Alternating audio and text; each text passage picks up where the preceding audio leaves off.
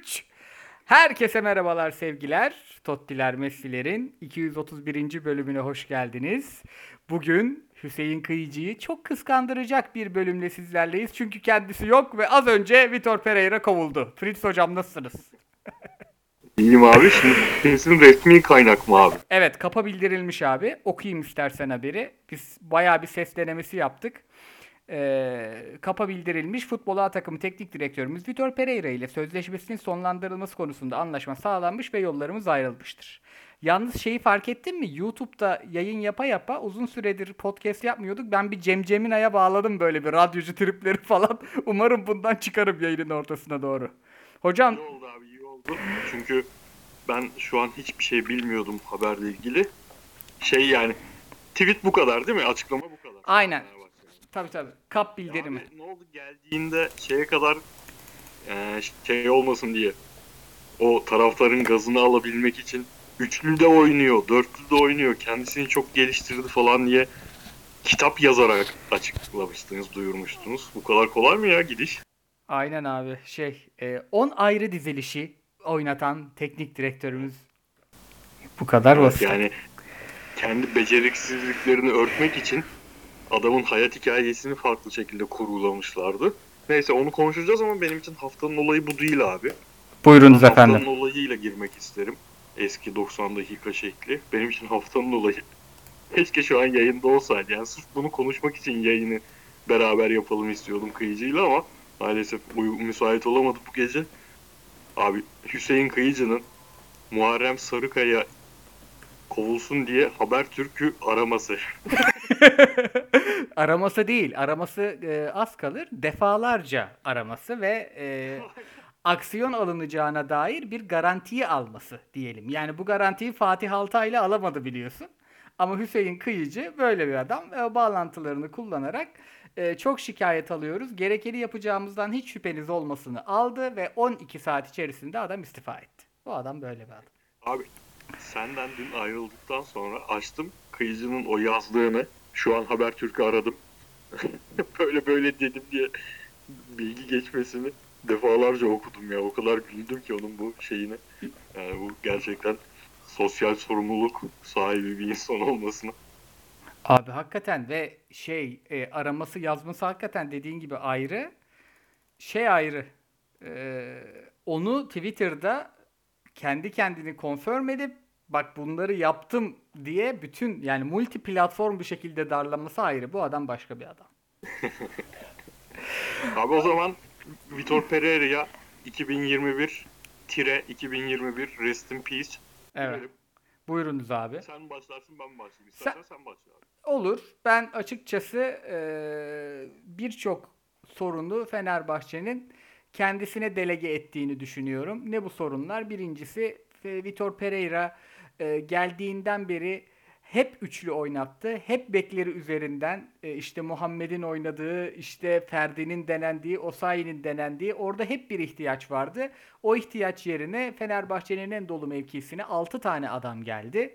Sadece istediği bir stoper alındı. Kim? O da gerçekten şu an ligin en iyilerinden biri. E, birkaç haftadır sallansa da performansı. Yani şöyle Vitor Pereira başarılı bir e, dönem geçirdi tabii ki diyemem ama Vitor Pereira'nın çok başarısız olduğunu e, doğrulayabileceğimiz bir ola- durum yaşandı mı, bir dönem yaşandı mı derseniz onu da söyleyemem ki bunu zaten benim dile getirmeme gerek yok. Dün Fenerbahçe e, müstakbel yeni hoca adaylarından biri e, Ali Koç'la selamlaşırken Ali Koç istifa diye bağırıyordu zaten. Yani aslında bu e, sorunun bir yönetim sorunu olduğu tamamen herkes açısından ayyuka çıkmış durumda. O yüzden yani ben e, Vitor Pereira'nın reputasyonunun negatif etkilendiğini düşünmüyorum. Kendisi için bir rahatlama bile olabilir ki parasını almıştır zaten. Sen ne diyorsun? Evet. Ya Vitor Pereira dönemini tabi Trabzonspor maçından önce Trabzonspor maçından sonra diye değerlendirmek lazım bana göre. Trabzonspor dönemine kadar arızaları belli olan, yapabildikleri belli olan, yapamadıkları belli olan ama vaat ettiği şeyleri bana göre e, en azından sezonu tamamlayacak seviyede yapabilen bir teknik direktör vardı karşımızda. 10 kişiyle o maçta da Trabzonspor'dan bence daha iyi oynadı. Yani kendi planını sahaya yansıtma açısından şu an ligin uzak ara lideri Abdullah Avcı'dan başarılıydı o maçta. Ama o ma- maç sonrası yaşanan her şey adamı öyle bir noktaya getirdi ki eee, sadece şey deyip geçemeyeceğimiz. Ya bu bir yönetim sorunu. Artık 4 sene oldu. Bu kaçıncı teknik direktör? Teknik direktörün kendisi bundan bağımsızdır. Ona bireysel olarak bir şey diyemeyiz noktasında ötesine gitti. Çünkü kafası kırık bir adam belli ki be- belli ki Pereira. Bunu bir şeye çevirdi yani. Böyle mi yönetiyorsunuz siz bu kulübü?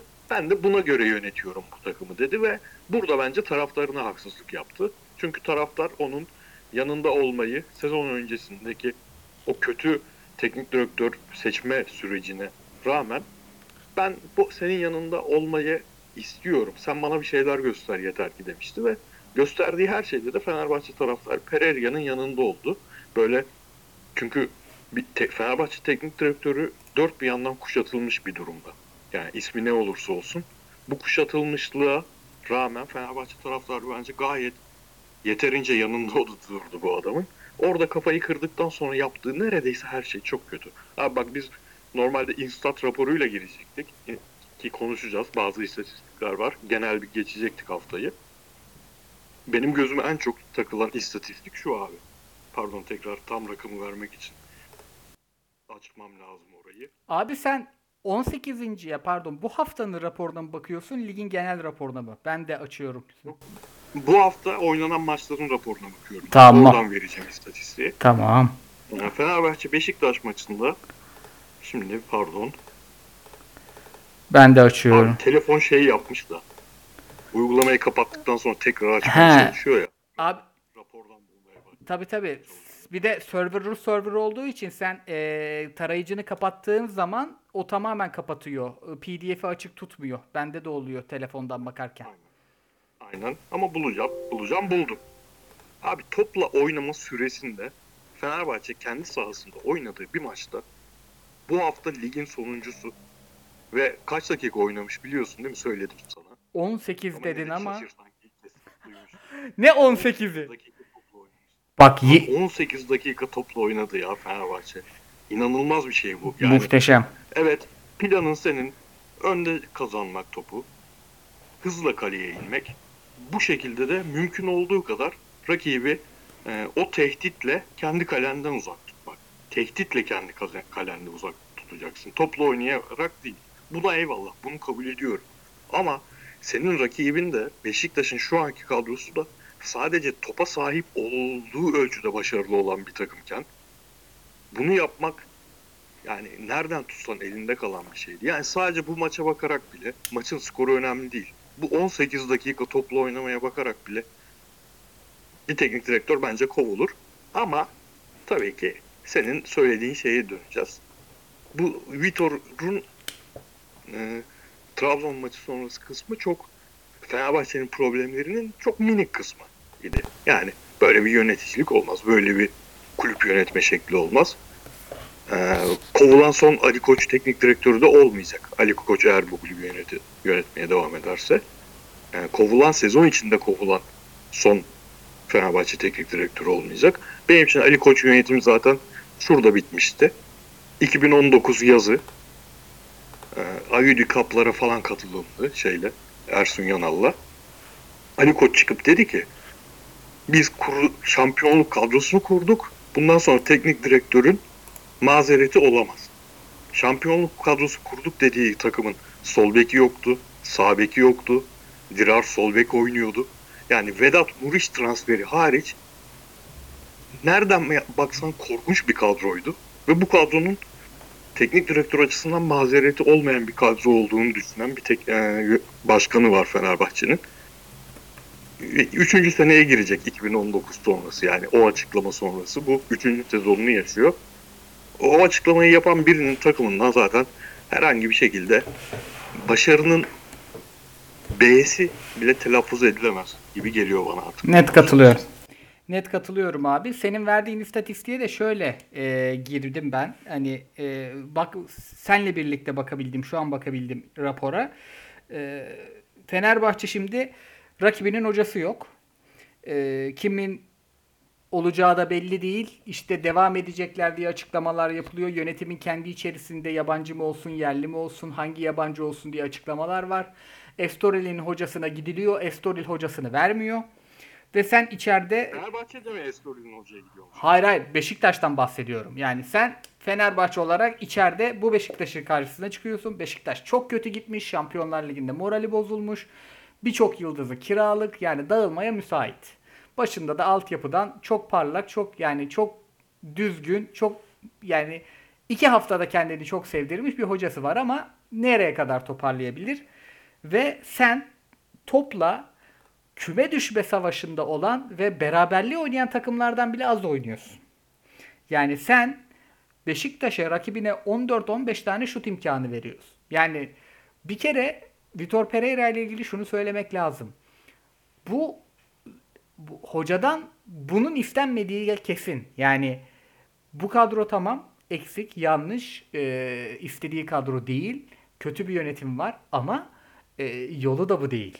Yani 18 dak yani bu ekonomide 40 bin kişi tribünleri doldurmuşken abi inan bana mapping zannettim biliyor musun? Serie A'da yapıyorlar ya sponsor yerleştiriyorlar. Ben gerçekten yerleştirilmiş zannettim başta. Hani dolu tribün teması koymuş bir in zannettim. Kamera açıları falan da farklıydı bilmem neydi. 40 bin insan gitmiş oraya. Ve bu 40 bin insanın karşılığı istediği şey 18 dakika toplu oynayan içeride bu haldeki ezeli rakibine tuzak kurarak reaktif bir oyun değil. Ve yani o açıdan da hocanın başarısızlığını da söylemek lazım. Hatta Abi ve do- do- 90 dakika homurdanmadı bile yani. Takıma homurdanmadı yine de tribünler. evet Maçın bitmesini beklediler. Evet ya gerçekten Fener tribününe eee, şey yapmak lazım orada hakkını vermek lazım. Ben Galatasaray maçını da izledim. Galatasaray'da tribün boştu. Yani bir, ama bu reaksiyonu verebilmek de önemli. Yani yok. Abi bir istatistik daha söyleyeyim. Şimdi bu sürekli topu geri kazanma üzerinden tanımladığımız bir takım değil mi Fenerbahçe? Kesin. Bu hafta geri kazanılan top sayısı birinci sırada Giresun var 64. Fenerbahçe tamamen oyununu çünkü gerçekten hiçbir şey başka bir şey göstermedi Vitor bize hücum anlamında. Öyle tanımladığımız Fenerbahçe 16. sırada 46 tane top kazanmış. 20 takım içinde 16. sırada ya. Yani tamam atmosfer çok kötü. Bir yandan Rıdvan Dilmenleri bir yandan elinde gerçekten eee, dengeli bir futbol oynatabilecek bir kadro yok falan filan ama yani 16. da olmazsın abi. Ona yani kendini tanımladığın kimlik üzerinde 16. sırada bir maçı geçiremezsin. Net katılıyorum. Net katılıyorum. Bir de şey enteresandı. Ha burada ben de şu istatistiğe takılmışım. Şimdi Fenerbahçe içeride kazanmaya oynuyor. Liderin 300 puan gerisinde, ikincinin de 200 puan, puan gerisindedir. Ee, rakibin Beşiktaş. Beşiktaş top 10'dayken çok iyi bir takım, top 10'da değilken çok zaaflı bir takım ve Fenerbahçe bu maçı %75 pas is- istatistiğiyle bitirmiş isabet oranıyla. Yani çok istatistikten gittik ama çok vurucu bunlar. Ya 4 topun 3'ü 4 topun birini rakibe atmışsın sen. Abi gerçekten sahada yani ekranda izlediğin şeyi çok acı şekilde anlatan bu kadar net istatistik ben az görmüşümdür maça dair. O yüzden ben de istatistiğe bu- şu an vurgu yapıyorum. Hani Vitor gitmemiş olsa da bunları konuşacaktık. Ya abi mesela pas istatistiğinde ben e, ham pas istatistiği çok umurumda değildir benim işte. Kaç pas yapmışlar falan filan bunlara çok fazla bakmam. Ama mutlaka her izlediğim maçta şeye bakarım abi. Bazen maç oynanırken lan bir terslik var bu maçta şu takımda bir terslik var diye açar bakarım. Kaçını kendi sahasında yapmış, kaçını rakip sahada yapmış. Ya o denge benim için çok önemlidir. Özellikle böyle Vitor'un takımları gibi takımlar yani az pas yapan, az iyi pas yapan, kaliteli pası az yapan takımlar eğer e, dengeli şekilde rakip yarı sahada yaptıysa o pasın bir kısmını ona eyvallah derim çünkü e, orada daha çok topa değer, kendi sahasında vakit kaybetmez, sonuca odaklıdır. Kazanır ya da kaybe- kaybeder o ayrı. Ama en azından o kimliğin bir karşılığını görür. Abi o istatistik de çok fena. Yani hem topa yeterince sahip olamayan hem de iyi pas yapamayan bir takım olarak pasın çoğunu yine kendi sahasında yapmış bu takım. Bu çok dengesiz yani o istatistikte. Genel olarak yine Vitor'un bana göre günahları en temel günahı şeydi abi. Yani Galatasaray'da da benim çok takıldığım bir konu. Yeni bir takım yaratıyorsun. Şampiyonluğu oynayan bir takım yaratmak istiyorsun. Ne kadar eksiğin olur, olursa olsun, ne kadar arızalı arızalı bölgelerin olursa olsun belli bölgelerde oynamak, çok fazla oynamak benim sevdiğim bir şey değil. Ben yani Türkiye Ligi'ndeki şampiyon takımların genelde 14-15 oyuncu üzerinden gitmesi gerektiğini düşünüyorum. Vitor Pereira ön tarafta abi o kadar değiştirdi ki yani Rossi ile Berisha birbirini tanımadı. Bak Aralık ayındayız, Ocak ayına girmek üzereyiz. Rossi Berisha birbirinin özelliklerini bana göre bilmiyor. Mesut Rossi'nin özelliklerini bilmiyor. Arkada oynayan Zayt, yanında oynayan Crespo'nun özelliğini bilmiyor. Gustavo oynadığında Gustavo yanında oynayan Zayt'ın özelliklerini bilmiyor. Yani şampiyon böyle bir şampiyon takımı kurgulanmaz bana göre. Evet bu saydığım bölgelerde çok şişkin bir kadrosu var Fenerbahçe. Gereksiz şişkin. Yani bu kadar şişkinlikte adamlar gittiler son gün Rossi'yi aldılar mesela. 700 tane futbolcu olan bölgeye son gün Rossi getirdiler filan. Ve abi sen de hani sert kararları verebiliyorsun. Caner'i gönderdin, Ozan'ı gönderdin. Madem böyle sert kararları verebilen birisin burada da o kararları verseydin ve devam etseydin abi. Net abi. Net. Net katılıyorum. Ee, ve hani yeni madem Fenerbahçe'den konuşuyoruz ki ben Beşiktaş'la ilgili de soru hazırladım sana. Ee, şu an hoca adayları Slaven Bilic, Kenan Koçak ve İsmail Kartal'mış. İsmail Kartal gümletti öncelikle. Ee, yani ben şeyden soruyorum bunu. Ee, kur şimdi biraz gerilemiş 17 lira, 18 lira euro. Burada gelecek yabancı hoca Slaven Bilic de 2'den 3'ten aşağı gelmez. Yani ben burada Fenerbahçe'nin kazanırken, kazanmaya çalışırken işte 7 yıl şampiyon olamamanın dezavantajıyla sürekli bir şeylere saldırırken e, kendini içeriden kemirme ihtimalini yüksek görüyorum. Bence burada çok daha itidalli, çok daha sakin, çok daha stratejik. Sadece Fenerbahçe değil. Şu an Türkiye Türk lirasıyla para kazanan herkesin yapması gereken bu. Çok daha ayağını yorgana, yorganına göre uzatarak, çok daha ligin trendlerini takip ederek, Örnek verelim İlhan Palut, örnek verelim Ömer Erdoğan, örnek verelim e, geçen seneki Çağdaş Atan ki Çağdaş Hoca boşta. E, böyle bir seçim yapmasının daha doğru olduğunu düşünüyorum. Biliçlerin vesairelerin bence sadece kesiyi değil derinleştireceğini düşünüyorum. Yarayı saracağını değil. Sen ne diyorsun bu konuda? Abi söylediğin şey zaten ben bugün aslında daha çok şey konuşalım diye düşünüyordum başta. Tek tek bu takımları konuşmak yerine şu an 3 İstanbul takımının bence seferberlik ilan edip böyle konferanslar falan vererek biz bu şu an ülkenin ekonomik durumunda çünkü yani bütün bir sürü paramparça olan sektör var ama en çok e, dolar harcayıp TL kazandığı için en çok zarar gören, en çok sıkıntıya düşen sektörlerden biri futbol. Bunların oturup gerçekten çıkış yolu araması lazım böyle. iki ay falan. Ligden koptunuz zaten. Hiçbirinizin bir şampiyonluk ihtimali bile yok. Yani o, o iki ayı oturup ne yaparız abi nasıl çıkarız diye düşünmeleri lazım. Şeyi dedin e, adayları söyledin. Bu adaylardan biri Kenan Koçak zaten tribünde başkanla kucaklaşıyordu dün. Çok Öyle kötü. de bir tuhaflık var. Yani Öyle de bir tuhaflık var. Hı, buyur abi. Abi bir hocayı daha masaya oturmadan kredisini nasıl azaltırsın ya? Abi diyorum ya yani karşılıklı bu bir de yani. Sadece yönetimin tavrı değil. Çok belli ki Pereira da kendine zaten bir aydır takım arıyor. Pereira da gidiyor başkalarıyla görüşüyor yani. Nereden baksan elinde kalıyor her şey. Ama ben sana şey olarak katılıyorum. Yani bu yönetim yapmayacak çünkü bu yönetimin şu ana kadar yaptığı her şey bir yöntem belirleyememek üzerinden ve inandığı hiçbir şeyin olmaması. Yani ne yapacağını bilmiyor. İnandığı gibi görünen şeylerden de çok çabuk vazgeçip yöntem değiştiriyor. Ama yapmaları gereken çok belli abi. Bence Beşiktaş'ta da o var. Yani yöntemi belirleyeceksin ve e, ya Karaveli hocayla mı de- devam ediyoruz? Devam ediyoruz ve bundan sonra 3 sene boyunca en fazla harcayacağımız para bizim 5 milyon dolardır. Rakam, rakamı sallıyorum.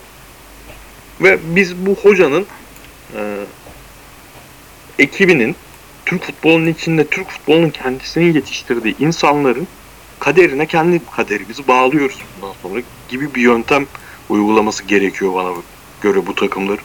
Çünkü gerçekten yani uçup kaçan bir lig değil burası. Bu şampiyonluk, şampiyonlar ligi geliri kendimizi yıllardır o kadar bağladık ki bunlara. Sonuna geldiğimiz noktada hem futbol izleyemiyoruz hem o gelirleri de edinemiyorlar. O gelirleri kazandıkları zaman da yani o kadar kötü kullanıyorlar ki o gelirleri bir sene sonra tekrar başa dönülüyor. O yüzden yani bilinçler bilmem neler hani bilinç falan da şey değil ki abi.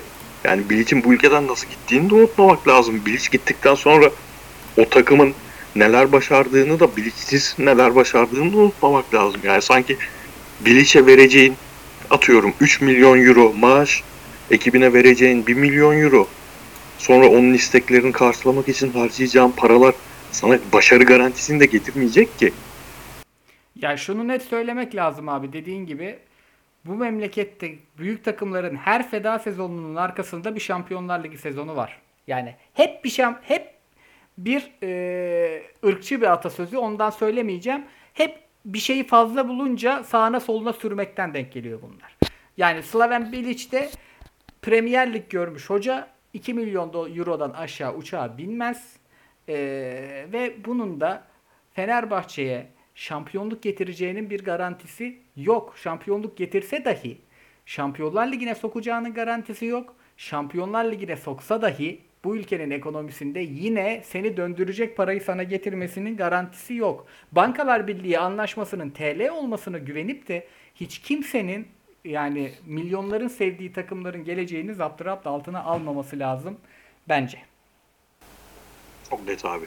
Artık geldiğimiz noktada iş bu 10 sene önce bunun muhabbetini belki sen ben de yapmışızdır. Etrafımızdaki çok arkadaşımız, eşimiz, dostumuz yapmıştır. İşte altyapı romantizmi falan filan. İş artık o noktayı geçti abi. Artık ya Fenerbahçe özelinden yine çıkartacağım. Kerem Aktürkoğlu abi. Yani bulacağım bir çaresini bulacağım. Bir tane daha Ke- Kerem bulmanın. Yani Kerem yarın gidebilir. Biraz rahatlayabilirsin. Kerem'den gelecek atıyorum 15 milyona gitti Kerem.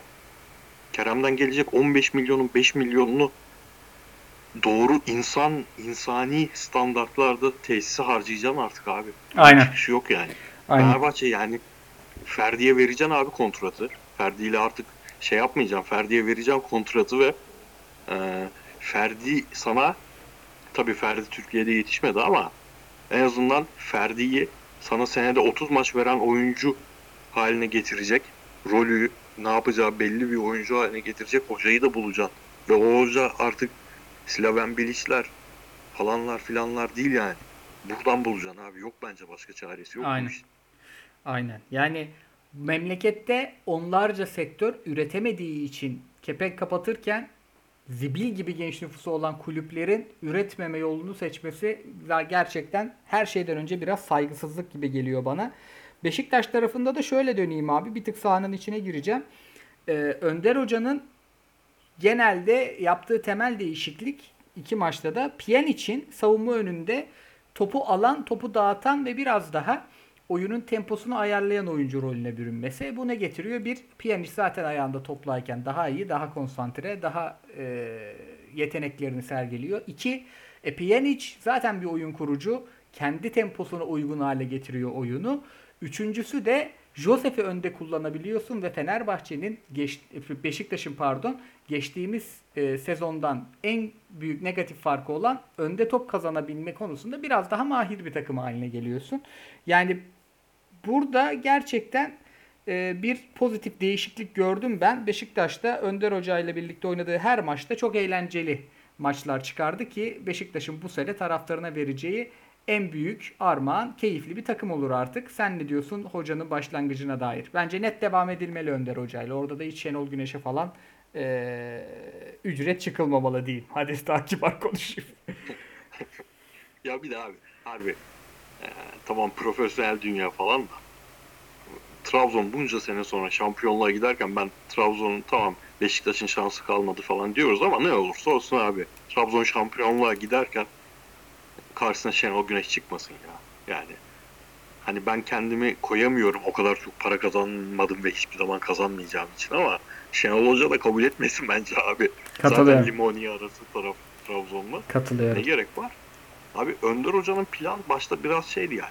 Sonuçta öyle ya da böyle Kadıköy deplasmanına çıkıyorsun. Yani Kadıköy deplasmanında daha ikinci maçına çıkan, ikinci profesyonel maçına çıkan bir teknik direktör için ne yapsa ne etse de önce tedbire başvurma gerek gereğini düşünür o teknik direktör. Sanki öyleydi yani. Maçın başlangıcında Beşiktaş'ta ya savunmamı çok fazla öne çıkarmayayım topa o kadar fazla dokunmadan oynayabilirsem oynayayım futboluydu ve bence orada zorlandılar yani. Fenerbahçe'nin iyi göründüğü tek an e, Beşiktaş'ın o deplasmandayım, derbi deplasmanındayım havasında çıkmasıydı. Golü yedikten sonra kendilerine geldiler. Ki zaten bu bu sene Galatasaray'la Beşiktaş'ın ana temalarından olmaya başladı son dönemde. Yani Beşiktaş'ta golü yedikten sonra topu ayağına aldığı zaman Fenerbahçe'den daha tehditkar takım olduğunu gösterdi. O söylediğin rol değişimi çok önemli tabii. E, daha ikinci maçına çıkan bir adamın bence bunu yapmış olması, tutmamış olsa bile denemiş olması kıymetliydi. Çok kıymetliydi. Hatta zaten maçın seyrini değiştirdi. E, çünkü Beşiktaş'ta kendini uzun süre topu önde kazanmak üzerinden tanımlarken e, Pjanic'in oradaki varlığı bunu çok değiştiriyordu, çok zorluyordu. Onu o denklemi Pjanic'i çok daha rahat ettiği konforlu alanına çekip hem o fiziği verebilecek hem de sürpriz koşuları atabilecek ceza sahası etrafında e, rakibin stoperlerini rahatsız edecek bir Josef hamlesi maçın zaten herhalde ana şeyi ve belki de Beşiktaş yönetiminin devam edip etmeme kararını da etkileyecek kadar kıymetli bir durum bence. Ama yani hep Beşiktaş Fener maçları en azından zevkli maçlar olur, güzel maçlar olur derken bu da çok kötü maçtı. Yani Evet. şimdi e, Beşiktaş'ın daha iyi takım olduğu ortada, daha iyi oynayan taraf olduğu ortada maçın ama yani onların da aslında oynadığı çok bir şey yoktu. Yani Gezal'in Salahi'ye bayağı işkence etmesi dışında maçtan şöyle gözümün önüne düşünüyorum. Çok fazla enstantane gelmiyor, çok fazla an gelmiyor. Şöyle bir 5 dakika ne top oynandı dediğim an bile gelmiyor.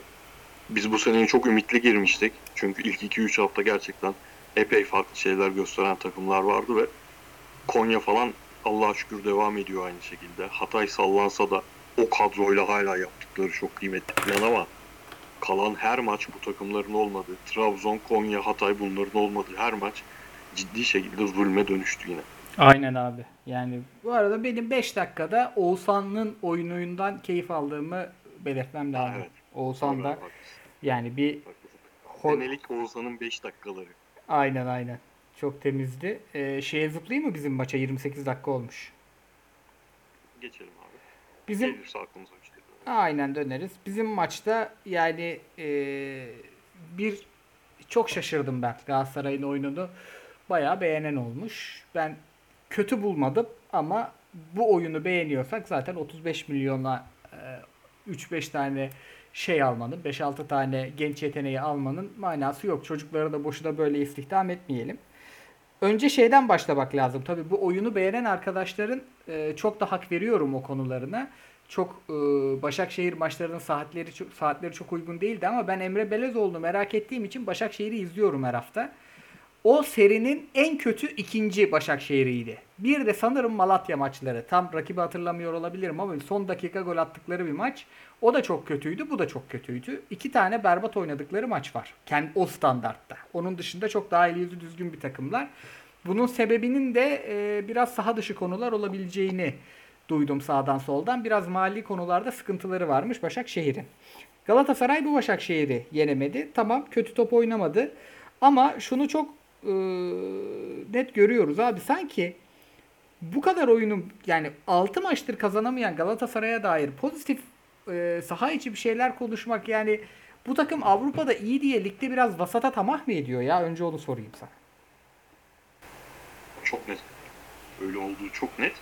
Ee, şey maçları skorların istediğim gibi olmadığı Galatasaray'a yarayan skorlar çıkmayan ama futbolun benim bağlantımda bir problem var mı şu an? Yo gayet temiz. Harika geliyor sesin. Tamam. Ama, ama, ama futbolun bu Başakşehir maçındakinden çok daha iyi olduğu maçlar var bana göre. Beşiktaş maçı onlardan biri, Fenerbahçe maçının belli dönemleri onlardan biri. Trabzon. Avrupa'da yani Trabzon maçının ilk yarısı onlardan biri. E, Avrupa'da da o rüzgarı alınca insanın şey olması doğal. Yani takımın yaş ortalaması, yeni yüzler, daha doğru düzgün e, Süper Lig heyecanı tatmamış oyuncularla oyuncuların varlığı falan insanın pozitif tarafı yetiyor. Ben o taraftayım. Çünkü yani belki Galatasaray puan olarak son 3 senenin en kötü dönemini yaşamasına rağmen benim en az Galatasaray'ı eleştirdiğim sezondur. Ama bu maçta bence öyle bir durum yoktu. Bu maç berbat bir maç vardı. Yani hani maçı ikiye ayırmak lazım. Dört değişiklik öncesi, dört değişiklik sonrası. Dört değişiklik öncesi Galatasaray e, kendi organizasyonunda oynadığında korkunç bir takımdı. Yani bilmiyorum daha kötü maçlar muhakkak izledim. Galatasaray'ın daha kötü maçlarını ama bu kadar sıkıcı bir Galatasaray izlediğimi uzun zamandır hatırlamıyorum. Yani e, sene başından beri artık benim şey yaptığım Moruta'nın Moruta'nın rolü ne olacak kararı verilsin değişim. Moruta'nın bugün yine bu sefer farklı bir rolde olması. Çikaldao'nun bir türlü defalarca göstermesine rağmen ön tarafa yaklaştığında belli bir özgürlük verildiğinde esas etkisini yapabildiği görülmesine rağmen bunun yapılmaması. Hani tek olumlu bir şey vardı. Başakşehir topa sahip olduğu ölçüde iyi bir takım. Yani e, Emre Belözoğlu hep planları önce topa sahip olmak, golü atınca da bayağı bir bırakmak üzerine gidiyor Başakşehir döneminde. Galatasaray buna hiç izin vermedi. Ama izin vermediği halde golü yedikten sonra hani taraftarda da hep şey olmaya başladı. Ya biz de giriyoruz atamıyoruz. Abi giriyoruz atamıyoruz da yani bu psikoloji de sağlıklı bir psikoloji olmamaya başladı bana göre. Tabii canım. Yani giriyoruz atamıyoruz dediğimiz yani bireysel bir hata geliyor savunmada. Öyle giriyoruz abi. Yani bu sefer gitti herhalde. Yo gayet iyi abi. Senin sesin bana net geliyor. Tamam. Abi değişiklikler sonrası Başakşehir de ben- çok korkunçtu ikinci yarı. Yani 1-0 önde olan bir takım Galatasaray deplasmanında 1-0 önde olan bir takımın savunmasını öne çıkarmadan bu kadar boşluk vermesini hiç anlayamadım. Anlamsız bir tempo geldi. Yani Başakşehir açısından anlamsız bir tempo geldi. Galatasaray'da kendi düzeninden çık- çıktı. Bu sene oynamaya çalıştığı futbolu bıraktığı ölçüde iyi, yani iyi oynamadı tabii ama en azından tehdit yarattı. Uzun zamandır bu kadar tehdit yaratabilen Galatasaray'ı izlememiştik o açıdan. Ve bu tehditin Galatasaray oynamak istediği oyunu bırakınca gelmesi problem. Galatasaray'ın geleceği. Yani bu tehditin organizasyon dahiline gelmesi lazım. Ama Evet. döndüğü için gelmemesi lazım. Net abi. Şöyle bir sana destek vereyim mi? Bu giriyoruz, kaçırıyoruz mevzusuyla ilgili. Hı hı. Şimdi bu e, Necati Hoca'nın da işte Fatih Hoca'nın da bahsettiği mevzu aslında kulüpler de instatla çalışıyor ya. En çok pozisyonu biz buluyoruz e, mevzusu haftalardır doğru. Ama şöyle bir fark var. Şu an bu arada doğru da değil. Birinci Adana Demir maç başına 7, ikinci Konya maç başına 7, üçüncü Beşiktaş maç başına 6, dördüncü Galatasaray 6, onuncu Karagümrük 6, 15. Giresun 5. Yani maç başına 12 pozisyon ayırmıyor bunları. Bir pozisyon iki pozisyon ayırıyor. Ve giriyoruz atamıyoruz da şöyle açalım.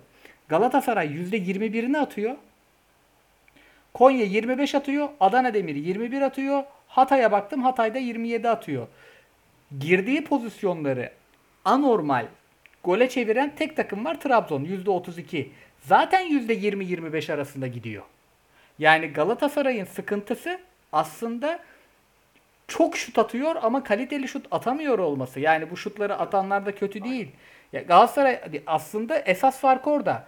Mesela birinci ile 15. arasında iki pozisyon var dedik. Şuta baktığımda birinci ile 15. arasında 4 tane şut fark var. 4 şut. Birinci Galatasaray 15. Karagümrük. Yani aslında fark biraz orada. Ama Galatasaray bu anlatıyı ters yerden yaratıyor. Yok Galatasaray'ın sorunu ortalama olmak. Galatasaray ligin en çok gol atan 13. takımı ve şut metriği dışında da pozisyon metriklerinde falan sıralama yüksek olabilir. Ama anormal farklar yok. Yani bu takımları birbirinden 15'er pozisyon ayırmıyor ki. Galatasaray'ın derdi ortalama olmak zaten. Vasat bu performans. Abi şu maç skorlarına bir baksana ya bak kimin kazandığı önemli değil. Galatasaray'ın son maçlarını sayacağım.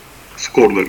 Buyur 1-1, 1-0, 1-1, 1-0, 2-2 bir bu var. 0-0, 1-2, 1-1, 1-1, 2-0, 2-1, 1-0, 1-0. Abi bu nedir ya? Yani bu Galatasaray 0 puanda olsa şu an 20 tane maç oynanmış ve 0 puanda olsa ama skorları 3-2, 3-1, 3-2, 3-1 işte 4-0, 2-0 şeklinde olsa bundan iyi. Ben bunu, ona, onu buna tercih ederim. Böyle bir Galatasaray ol- olamaz abi. Yani bütün maçlar 1-1'e, 1-0'a, 2-1'e bağlanmış bir Galatasaray olamaz. Abi çok güzel söyledin. Orada da şöyle atayım sana pası. Bak Galatasaray'ın yatırım yaptığı futbolcular. Bunların bonservislerini falan 3'e böldü Galatasaray. Yani kolay alınır oyuncular değildi. Çikaldao, Morutan, şimdi geliyor Mustafa Muhammed. Şimdi gelecek bir tane sol öne forvet, sol baken falan konuşuluyor. Bunların hepsi genç oyuncular. Yani Galatasaray'ın planı bu oyuncuları parlatıp yüksek fiyatlara satıp yerlerini daha iyileriyle doldurabilmek. Yani bu oyuncular aslında bir yatırım maliyeti Burak Elmas yönetimi. Çok da bence doğru bir yöntem. Buna satılacak Kerem'i de katarsınız. Alınan Barış Alper'i de katarsınız. İşte katarsınız da katarsınız. Ee, kovalanan Halil'i de katarsınız. Hep bakın genç oy hücumcular. Bu genç hücumcuları parlatmanın yolu bu skorlar mı şimdi? Yani keşke Bursa'dan bir Lucescu 5'i yeseydik de bir iki tane, üç tane, 4-1 kazansaydık. Yani Aynen öyle. Abi iki tane, ay pardon üç tane handikaplı maçı var Galatasaray'ın bu sezon. Kaç? 17 maçta 3 tane yani normal şartlarda eski e, takım sayısında devre olmuş. 3 tane handikaplı maçı var. Biri ligin ilk maçı Giresun 2-0 Galatasaray kazanıyor. Biri Antep yine 2-0 Ga- Galatasaray kazanıyor. Biri Kayseri 3-0 Galatasaray kaybediyor. Ya 3 tane handikaplı maçı olur mu Galatasaray'ın? Biri kayıp, 3 tane yediği maç. Yani ve şunları da mesela böyle durumlarda genelde e, hele hocanız Fatih Terim ise kendini hücum futboluyla tanımlayan çok da güzellerini izletmiş bir hocaysa genelde e, marjinal faydalardan bahsederiz. Ya tribünler boştu ya bilmem neydi ya şuydu ya bu diyor hiçbiri yok. Gol atmak, mesleği gol atmak olan oyuncular var mı? Var.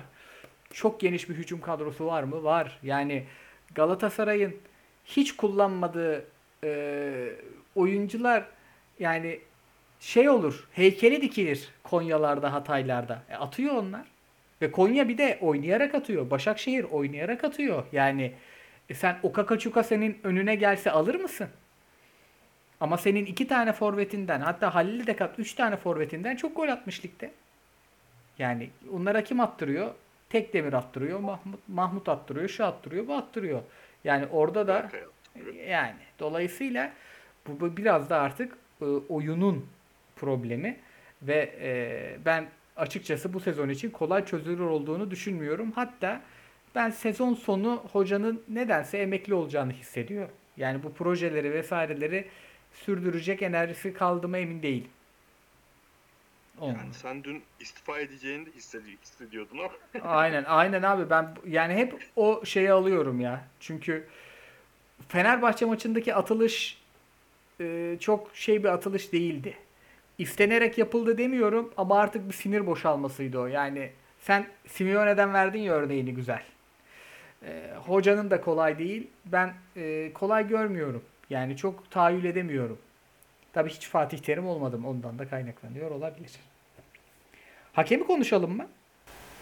Abi şeyi söyleyeyim önce ama bir yandan da şeyi de değersizleştirmemek lazım şimdi.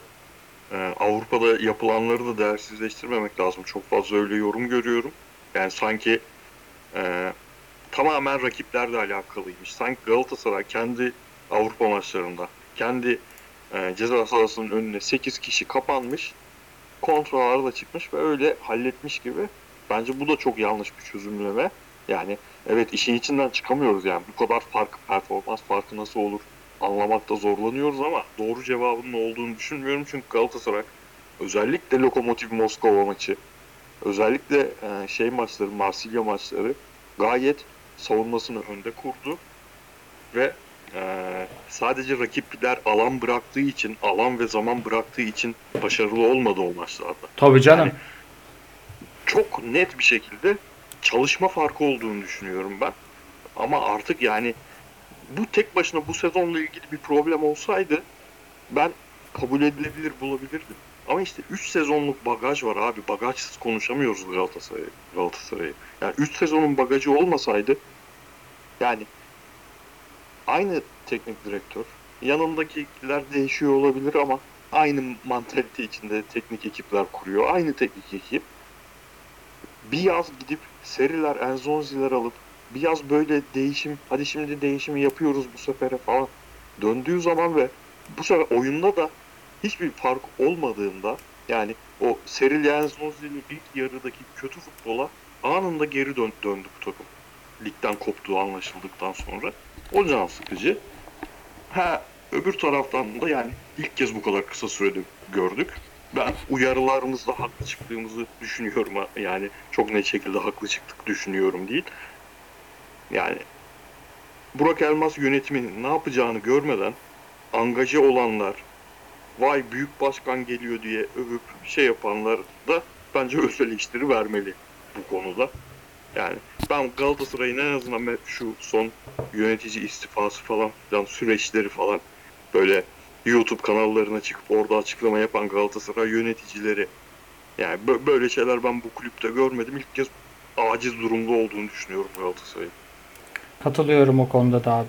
Katılıyorum o konuda da. Yani Hakeme de abi harbi ne söyleyelim ya yani. Bir gün kepazelik ya. geçti ve Yönetim ha yönetim diyorum. Federasyon hala bir açıklama yapmadı. İnanılmaz bir şey ya. Söyledi ya da söylemedi bunları kardeşim. Çıkın söyleyin ne olduğunu. Evet, hiç anlamıyorum ben de. Hiç anlamıyorum. Evet. Bizim Avrupa Kesinlikle bak saha içi ayrı bir şey. Ben öyle orta yolculuk olsun falan değil. Ben gerçekten hayatım boyunca ya yani gençken bile umurumda olmadı. Hakem hatası bilmem ne. Saha içi hatalar falan hiç umurumda değil. Ama bu adamın yaptığı, saha dışında yaptıkları kesinlikle maçı yönetmemeli. Maçı yöneti, yönetirse yani gerçekten burası zannettiğimiz kadar bir büyük bir sirkmiş deriz. katılıyorum. Avrupa tarafı ile ilgili de şeyi ekleyeceğim abi. Geri saha içine bir tık gireceğim. Şimdi bu alışık olduğumuz bir e, iyi büyük takım performansı değil. Çünkü her çeşidini izledik. Genelde bizim büyük takımlarımız ne yapar? İyi bir e, iç saha oyunları, güçlü bir iç saha oyunları olur. İyi boğarlar, işte tribünü arkalarına alırlar. 20-25 şut atarlar, %60-65 topla oynarlar. Hızlı geri kazanırlar ya da hızlı geri kazanmazlarsa zor kaybederler ve e, oynadıkları 35 maçın 20-25'ini kazanırlar. Üstüne birkaç beraberlik serpiştirip 80 puan bandında da şampiyon olur. Bunu Avrupa'ya e, bir Şenol Güneş gibi ya da Fatih Terim'in eski dönemi gibi küçük e, farklarla yani yine Talişka, Oğuzhan, e, Atiba oynayarak yine Hacı Hakan Arif oynayarak ama maç içinde rakibe özel çalışmalarla minör değişikliklerle uyarlarlar. Burada tam tersi var. Burada Galatasaray Avrupa'da her maç farklı bir şey oynadı. Hakikaten ilk Marsilya maçıyla ikincisi bir değil. İlk Lazio ile ikincisi bir değil. İki lokomotif maçı biraz benziyor. İkisinde de dominanttık. Hatta bence puan kaybettiğimizde daha dominanttık. Ama bunun En, en iyi oyunu oydu bence. Bence de. Ama işte çünkü en iyi oyunu oydu çünkü abi güçlü bir iç saha oyununa benzeyen olan sadece oydu. Yani Aynen. Bu aslında çok temel bir eksiklik ve bu giderilemeyecek bir eksiklik değil. Yani Galatasaray personel eksikliğinden bunu yapmıyor değil. Galatasaray'da bu yok. Komple yok. Yani kötü değil yok. Eksik değil yok. Vasat değil yok. Galatasaray'ın güçlü bir iç saha oyunu yok. Galatasaray 4 tane değişiklik yaptı. 5 dakika Başakşehir'i kapattı diye iyi sinyaller veriyor deniyor. Y- Aslında yok. Yani 4 O abi yani tamamen şey ya. Halil girdi. Halil, Muhammed, Çikaldao bunlara yaklaştı. Özellikle Halil ile Çikaldao arasındaki e, ha- hadi Babel'i de katayım. ki yani en eleştirilen oyuncu, en sevilmeyen oyuncu takımdaki. Top ayağına yakışan oyuncular birbirlerine yaklaştı. Başakşehir gerçekten çok saçma şeyler tercih etti. O da çok etkiledi. Alanlar boşaldı. Bu oyuncuların birbirlerine yaklaşması yani organizasyonla alakalı bir durum yok yine. Katılıyorum. Dolayısıyla yani Birbirleriyle al ver yapmaları yani.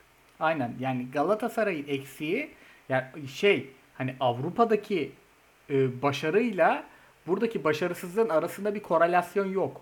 Orada ya çok uygun planlar, çok güzel oyunlar var. Burada lazım olan oyun komple yok. Belki hoca ikinci sene ya da devre arasında birkaç transferle ya da bazı oyunculara bazı dokunuşlar yaparak getirecek bilmiyoruz. Senin dediğin bagaj da o. Geçen sene de bu dönemlerde yoktu. Ondan önceki sene de bu dönemlerde yoktu. Yani hep zaten Galatasaray Fatih Hoca ile ligin ilk 10-15 haftasını çöpe atıyor. Ondan bir handikap var. O handikapı kapatmaya çalışıyoruz. 2 artı 2 4. Tra Sonra da kendimizi çok fazla kandırıyoruz. İşte mesela geçen sene Beşiktaş zaten çok dar olan kadrosunda o kadar sakatlıklar yaşadı ki ve o öyle bir yorgunluk bindi ki adamların üstüne. Çok sayıda insan ulan averajla şampiyonluk kaçırdık diye düşündü. Hayır biz şampiyonluk kaçırmadık. Geçen sene Gal- biz şampiyon olsaydık Beşiktaş şampiyonluk kaçırmış olacaktı. Biz şampiyonluk falan kaçırmadık. Önümüze altın tepside sadece Beşiktaş'ın çok ciddi kadro arızaları sebebiyle sunuldu son hafta Aynen. şampiyonluk. Averajla falan şampiyonluk kaçırmadık. Yani şampiyonluk futbolu asla oynamadı Galatasaray geçen sene. Ligin herhangi bir noktasında. ya zaten Malatya maçında bile zorlanıldı ki. Far Evet Denizli maçında zorlanıldı abi. Aynen. Denizli maçında da o 5-1 mi bitmişti maç? 4-1 mi bitmişti? O noktaya getirene kadar maçı. Yani 80. dakikada falan maç 2-1'di hala. Net. Galatasaray şampiyon olduğu son sezon bile şampiyonluk futbolu oynamadı ya. Sürekli Evet. yanıltıyoruz kendimizi. Katılıyorum. E, Geldiğimiz noktada 1.40 mı Galatasaray'ın şu an puan ortalaması? Buna nasıl alıştık ben onu anlamıyorum yani. Eskiden puan farkı 7'ye 8'e çıktı mı gerçekten bütün atmosferi değiştirdi camianın. Abi puan farkı 18 ve bu eleştirim gerçekten şey eleştiri. değil. Hoca, ho- ho- hocanın ben 3 senedir kötü olduğunu düşünüyorum o ayrı. Hocanın üzerinde bir eleştiri değil ama. Yani nasıl 18 puan farka gayet normalmiş muha muamelesi yapıyoruz.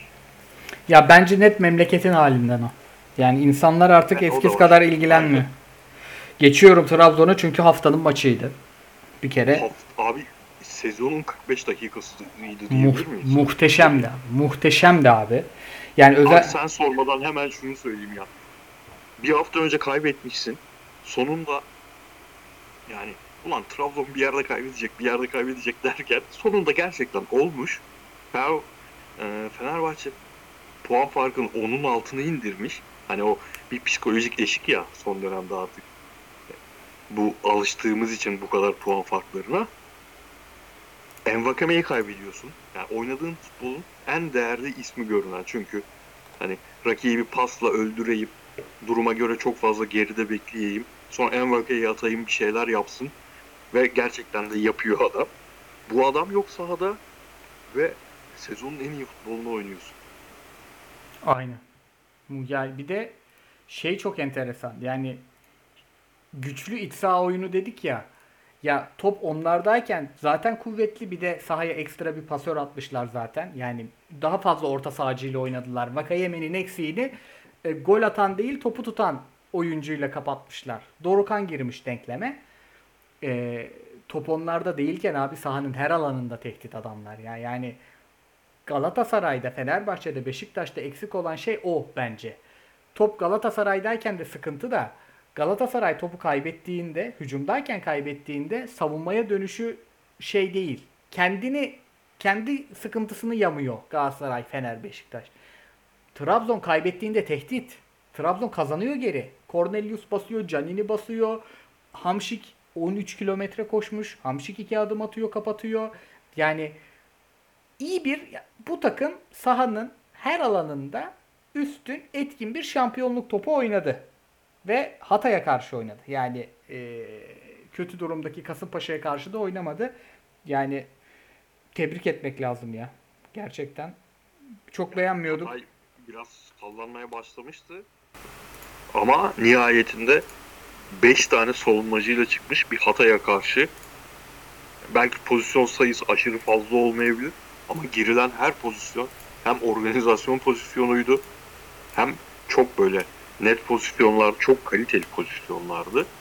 Ee, zaten ikinci golü falan anlatmaya gerek yok. Üstüne bunu bu öndeki dörtlünün arkasındaki oyuncuları yani normalde balta ayaklı diyebileceğimiz oyuncularla yapabildi. Yani Abdullah Avcı'nın kendini gerçekten geliştirdiği, 3 sene önceki Abdullah Avcı olmadığı çok aşikar. Normalde e, ben bu kadar tempolu bir 45 dakika asla beklemezdim eski Abdullah Avcı'dan. Tempoyu çok iyi ayarladı. E, hani biraz şey bekliyordum 11'i gördüğümde. Acaba Canini Cornelius'un yanına kıvrılır. Hamşik'le Bakasetas ortada olur. E, kanatlardan delinebilir mi bu takım diye düşünüyordum. Yok abi yani. Hem Bakasetas e, bekini kovalamakta hiç bunu mesela yapmış yapmaya çalışmış olması bile teknik direktör başarısı. Bunları yaptı. Hem onlar da problemli beklerle oynuyorlar. Beklerin arızalarını yaşamadan üstüne işte ikinci goldeki beklerin hem iki açıdan bir tanesi topa dokunmamış olsa da yarattığı tehdit nedeniyle pozisyonun içinde olmaları falan. Yani şeye gidiyor artık. Ben bu maçla emin oldum. Liverpool'un pandemi şampiyonluğundaki pandemi öncesi dönem vardı ya. Hı hı. Bu takım öyle yani bu ligin o takımı yani bu bu, bu ligin 2019-2020 Liverpool'u ya. Net net bayağı yani fark var. Konya ve Trabzon'la diğer takımlar arasında bayağı bir fark var. Ben de şey Yani abi. Buyur. Abi şeyi soracağım. Ee, bu şimdi Cervinho gitti önce. Ee, Cervinho bu yaşındaki Cervinho topu domine eden bir Cervinho. Yani e, topa talip. Çünkü e, bu yaşta o patlayıcı sürat işte o yani topa 3 kere dokunup 5 gol atan Cervinho değil. Ama yine çok etkili. Vakayeme zaten topla en çok oynayan kanat oyuncularından biri ligin. Yani bu oyuncular aslında birer iftasyon. Bunların olmadığı denklemde kanatta e, forvet rolünde, kanat forvet rolünde Canini oynadı ve Canini tam tersi. Topu hiç domine etmeyen, topsuz koşularla alan açan, fiziğiyle çok yıpratan gerçekten anormali bir fizik var herifte. Bu arada yani 1.90 boylar bilmem neler. Roket gibi bir herif. Sanki Abdullah Avcı oyununa Bakasetas, Hamşik, Canin üçlüsü daha uygun geliyor. Topu domine eden oyuncular orta sahacılar. Kanatta oynayan oyuncunun da çok topla işi yok. Bir tane vuracağım, dürteceğim, içeri atacağımcı. Yani e, sanki bu sakatlıklardan da bir olumlu durum çıkarmışlar gibi. Yani hocam lafı uzatma. Envakame el freni mi diyorsun? Hocam estağfurullah. Allah çarpar Envakame için. aynen aynen. Anladım abi demek istediğini anladım ama şöyle bir şey var tabii bu e, maç biraz ekstra bir maçtı. Sürekli böyle oynamıyor tabii Trabzon. Trabzon ligin özellikle böyle ikinci 10. hafta arasını Uğurcan'ın tuttuğu hücumda da hiçbir yaratıcılık, hiçbir üretkenlik yokken bu kadar üretici oyuncuya rağmen Envakame'nin 3 kişiyi o biraz belki lüzumundan fazla topu ayağında tutup ama hiçbir şey üretilmiyorken 3 kişiyi birini sağa, birini sola, birini arkaya yatırıp içeriye kesip Canini'nin bitirdiği, Cornelius'un bitirdiği maç şekilde maç kazandı ve yine çok fazla öyle maç olacaktır. Yani dediğini çok net anlıyorum. Yani özellikle oyunun hızı açısından. Sen herhalde yani Canini'nin, yani Canini diyorum, Envakame'nin topu ayağına aldığı an özellikle böyle götünü çat tat çizgisine verip onun bir şeyi var ya. "Lan bir iki dakika bakayım. tavrı. Özellikle Trabzon yer zaman, yer, değiş, oyunlarda bu oyun rakibi denk getirdiğinde ondan daha keyifli bir oyun. Çünkü bireysellikten çok kolektifin başarısı. E, o da bana da daha çok zevk verir normal şartlarda da daha çok Envakame ilk maç çok oynarlar ya. Aynen aynen. Yani o sıkışan maçları e, Uğurcan ve Envakame açıyor. Biri tutuyor, biri atıyor. Anadolu'dan notlara gireyim mi? Çok ince gireceğim zaten. Anadolu'dan notlarımız yok. Anadolu'dan bir notumuz Yani- var. Faysal Facır'ın gol var. Volkan Demirel'in ta kendisi var abi. Aa evet lan pardon. O Caner'in golünden sonraki Sir Alex Ferguson edaları. Hakikaten çok Abi- enteresan figür yani. Hakikaten çok mutlu oldum yani hocalığa başlamasına. Abi tam onu söyleyecektim şimdi. Bak Caner Erkin'i şu anda çok fazla sevmem. Yani oyuncu tipi olarak sevmem. Yani oyuncu stili olarak sevmem. Hem de o saha içindeki bütün dünyayla kavga etme hali beni geren bir şey. Yani ben keyif almak için bu sporları izliyorum. Ve o kadar sinirli insanlar beni geriyor. E Volkan Demirel'i de taraftarlık gereği böyle 2015'e kadar falan hiç sevmedik. 2015'ten sonra da aşırı sempatik gelmeye başladı. Ama ikisinin o birbirlerine sarılma anı gerçekten çok çok güzel bir andı ya. Aynen abi ya. Yani bayılarak izledim ya. Bayılarak izledim. Yani onu Gol şey Hasan Ali'nin Beşiktaş'a attığı bir gol vardı ya 3-0 buradan 3 döndükleri. Ona benziyor değil mi? Aynen aynen net. Net. Nasıl hatırladın ya?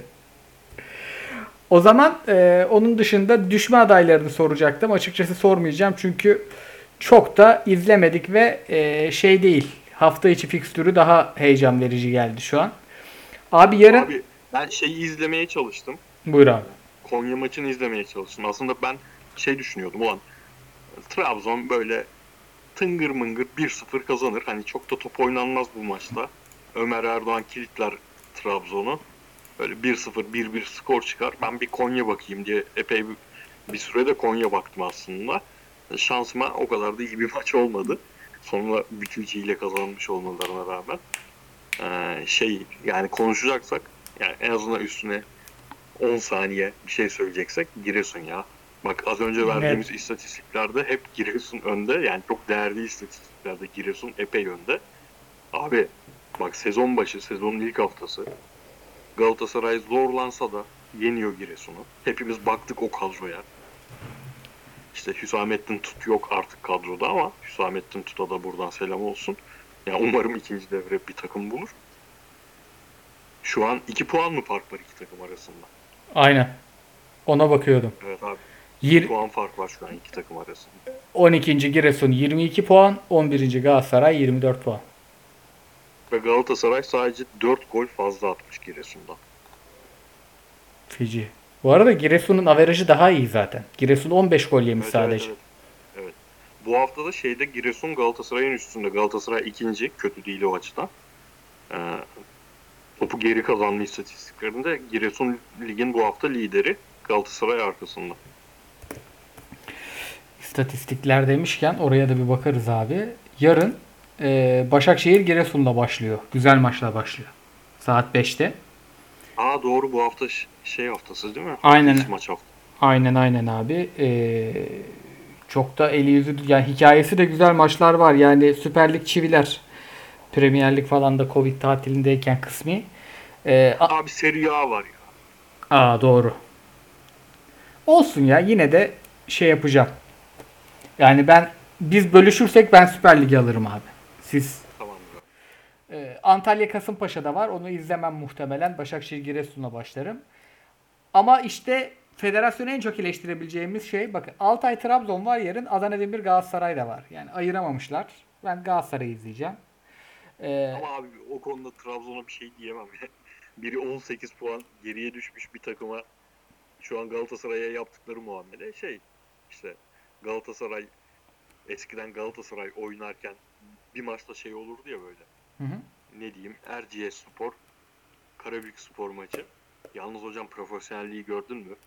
Şu an ligde olmayan takımları söyledim. İm- Kimse alınmasın. İmparator ya abi senin dünkü yayında e, bazı spor servisleri de ben marka ismi vermeyip inanılmaz. Ben Lamborghini, Amazon takılıyorum orada. Abi bu ağız artık bedavaya marka ismi söylemez. Hiç kimse kusura bakmasın hocam 2 artı 2 4. Ya ben şeyden diyorum yani Antalya Kasımpaşa maçı yerine Galatasaray Adana Demir oynanabilir yarın 5'te. Avrupa yok bir şey yok. Ya evet. Yani saatle Doğru. oynasın. Doğru. Bu arada Başakşehir Giresun'u yetişirsem ben de izlerim. Güzel maç olacak. Çarşamba da Sivas Rize var ama o saatte Hatay Konya var. Hatay Konya maçı kaçmaz çarşamba. Ama akşam 8'de Volkan Demirel Fenerbahçe'ye karşı babacım sen inanılmaz. babacım sen bunu kime çektirdin? Christopher Nolan'a mı çektirdin be? Ben bu maça serum bağlarım hocam. Perşembe'de. Perşembe günü Yeni Malatya Kayseri Beşiktaş Göztepe var. Ee, biri 5'te biri 8'de ama Perşembe günü de Karagümrük Fener'i tekrarını bir daha izleriz. O maç o hocanın kulübeye gidişi Fenerbahçe'nin şu an hocası yok. Ya dün kov, bugün kovulmuş. Babacım sen ne yaptın? Bu bir maç değil ya. Bu Netflix. Netflix hemen abi yığ kameraları oraya. Muhteşem bir e, seyirlik olur. Sorulara geçelim mi? Abi sorulara geçmeden program e, yayının başında konuştuğumuz şeye tekrar döneceğim bir şey söyleyeceğim. Buyur abi. Şimdi mesela Beşiktaş teknik direktör arıyor ve işte Estori'nin hocasının ismi çıktı ve haliyle ben de çok severim şey böyle. Takımın teknik direktörünün gittiği yeni teknik direktör gelme heyecanı güzel bir heyecandır. Beşiktaşlılar gidip Estori'nin maçı falan izliyor ya. Hı hı. Abi mesela Başakşehir Giresun maçı. Belki adam dünyanın en iyi teknik direktörü olur bilmiyorum. Estoril'in hocası. Abi ama ne yani başarısı ne? Portekiz 2. liginden takım çıkarmış. Birincilikte de iyi gidiyormuş değil mi? Başarı bu. Aynen. Abi e, Hakan Keleş yani Hakan Keleş'i izleyelim.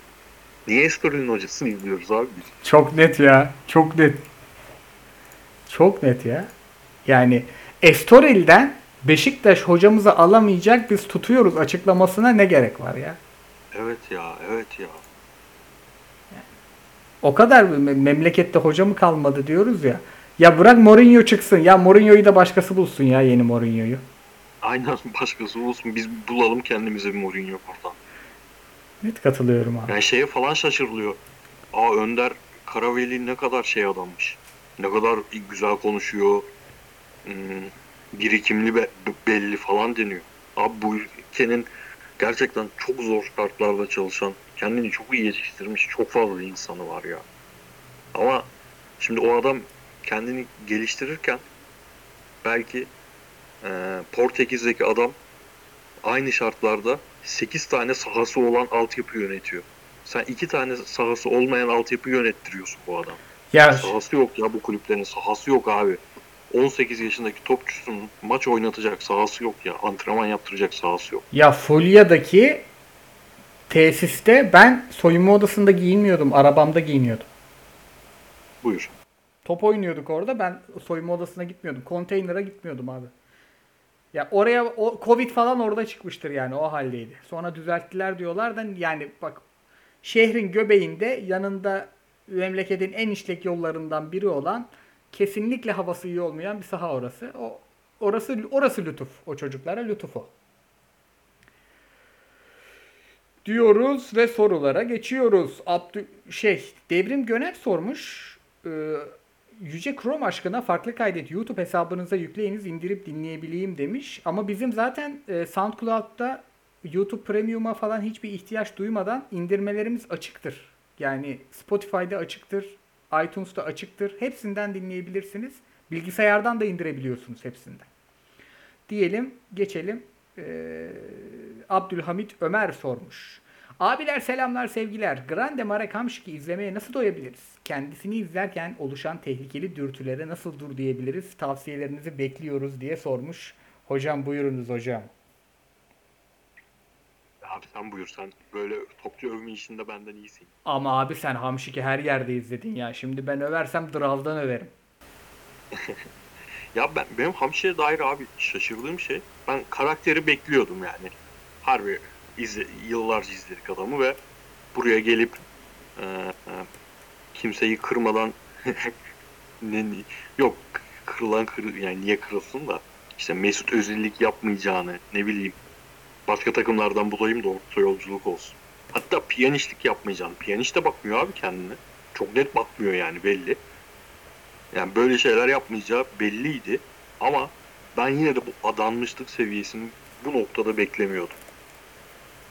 Çok net Bazı abi. maçlarda Trabzon'un çıktığı bazı maçlarda arkada hani özellikle en başlangıçta tek sigorta olarak Berat vardı ve ön taraf yürüyün babalar şeklinde bizim Geres Galatasaray'ına benzettiğimiz bir durum vardı ya. o dönem gösterdiği efor o adamın akıl almaz bir şey ya. Yani umarım öyle olur. Ben istiyorum artık büyük bu ülkenin bir Trabzon şampiyonluğu görmesini. Trabzon şampiyon olduğu zaman tek sezonda bu derece etki etmiş nadir topçulardan olacak bence. Net abi. Hakikaten çok özel performans ya. Çok özel performans. Yani hani lig bittiği zaman şey olabilir. Ee, ben, bence şu an Trabzon'un en değerli oyuncusu mesela Canini. Veya lig bittiği zaman istatistik olarak bin kat önünde Bakasetas bin kat önünde olabilir Hamşin. Cornelius tabii ki daha çok gol atmış olabilir. O olabilir, bu olabilir. Ama bu adamın o metafizik etkisi başka bir etki ya. Onun sahadaki varlığı. O 3 sene önce bizim Agilaba ile izlediğimiz Ünal Karaman takımındaki Sosa'nın bile fersah fersah ötesinde bir etki Net, şu an bu net adam. abi. Ya topsuz yaratılan tehditin en önemli sebeplerinden biri. Adam iki adım sağa atıyor çıkamıyorsun. Mustafa Uzun sormuş. Abiler selamlar sevgiler. Lige ve Fenerbahçe'mize bakışım Besim Tibuk gibi oldu. Mustafa'cığım sana hiç yakıştıramadım ya. Sen değerli bir kardeşimizsin. Sen şu an tuvalete git iki tane besim sıçarsın ya. Allah aşkına.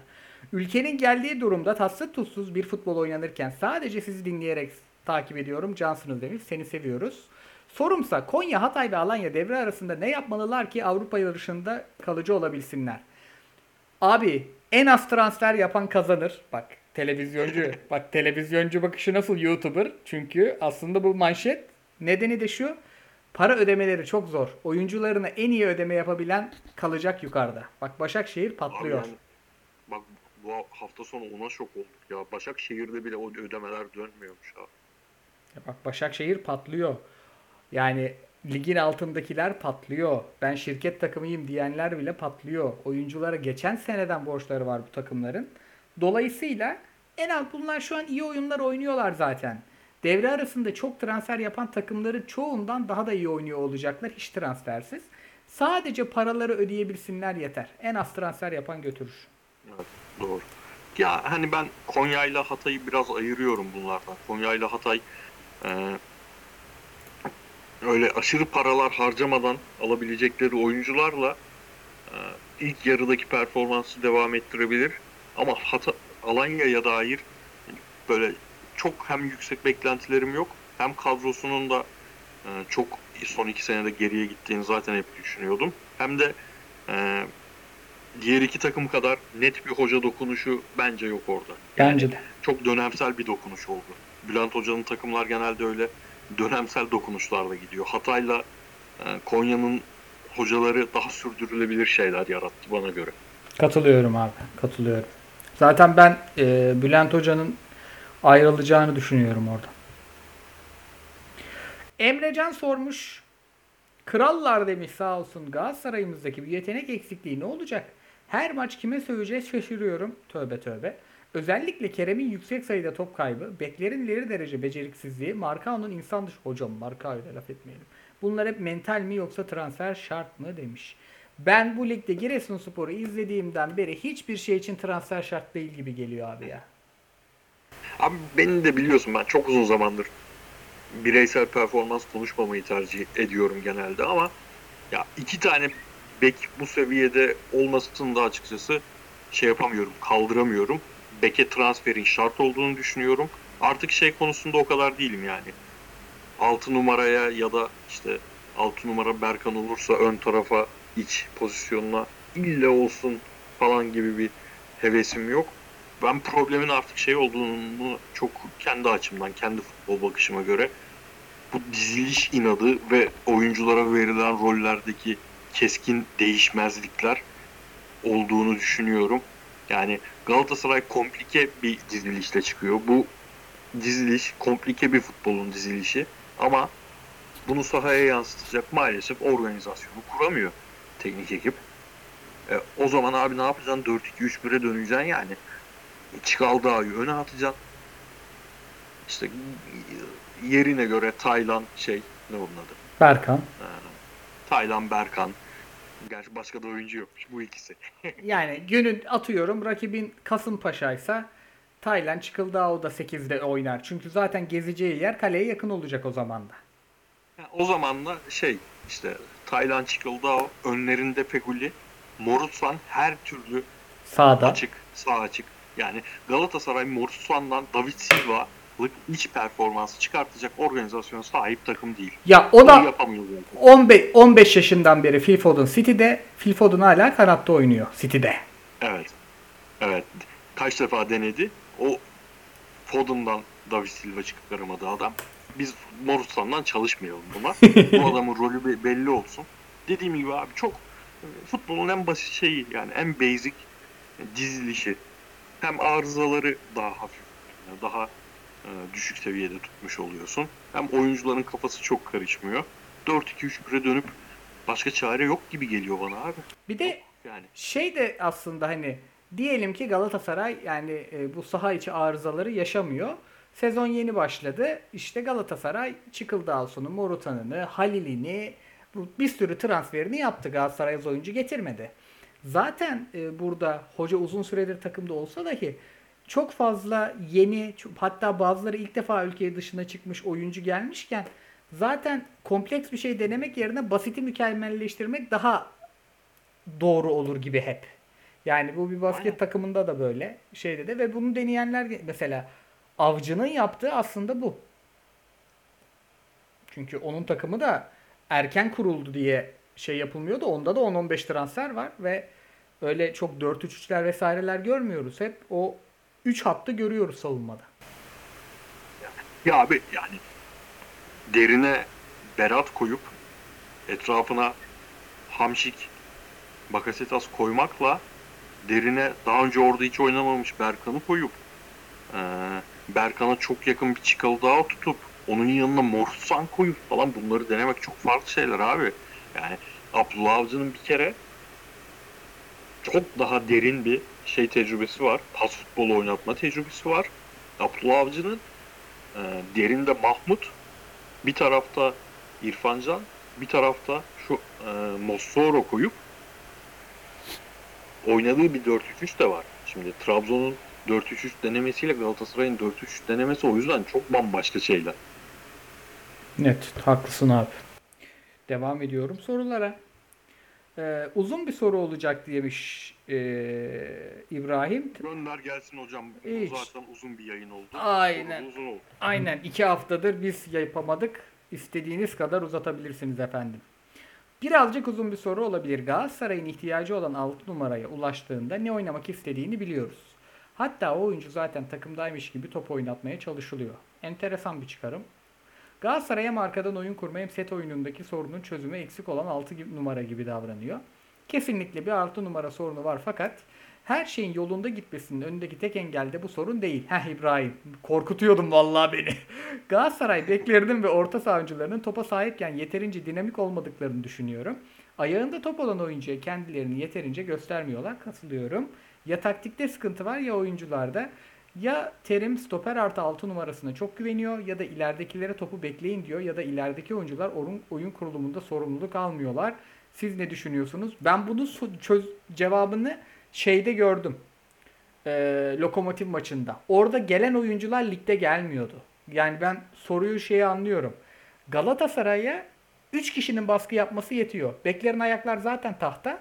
İki stoperi artı ön liberosunu kapattığın zaman yani o sağ iç sol iç hiç yaklaşmıyor abi. Önde bekliyorlar.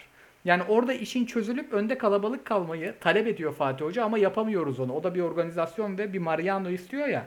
Yani aslında çok güzel bir soru. Ben katılıyorum. Bu derdi iyi 6 numara çözmez. Bu derdi organizasyon çözer yani. Abi şeye dikkat ediyor musun? Benim timeline'ımdaki Galatasaraylılar yani aşağı yukarı aynı insanlar takip ediyoruz. Berkan'ın ne kadar yeteneksiz olduğundan, bu oyuna ne kadar uygun olmadığından falan bahsetmeye başladı sonra. Hiç olmadığı kadar. Aynen. Halbuki Berkan'ı Galatasaray'a getiren şey pas kalitesiydi. Aynen. Bak bunlar gerçekten çok sıkıntılı şeyler. Bir futbolcuyu alıyorsun, iyi bir pasör diye alıyorsun. Belli bir oyun görüşü, belli bir seviyenin üstünde diye alıyorsun.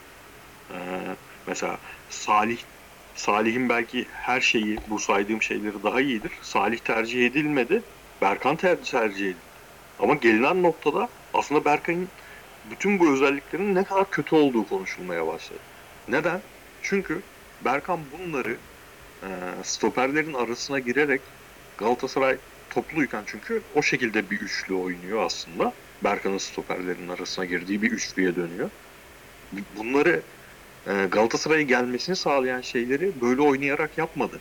Şimdi buna döndürdüğünde aa Berkan çok kötüymüş aslında ya dönüyor Ama abi şöyle ekleyeyim. Bak Berkan'ı Alanya'nın Galatasaray'la oynadığı maçları izleyin. Berkan forvet arkasına daha yakın olan oyuncu hep. Yani mesleği Alanya'da bu değilken Galatasaray'da nedendir bilmez ağır işleri çekmeye başladı. Öyle bir çocuk değil. Yani onu da yapar bu arada. 13 kilometre 14 kilometre koşuyor. Hadi diyelim Berkan'da sorun. Çikaldao'da mı sorun?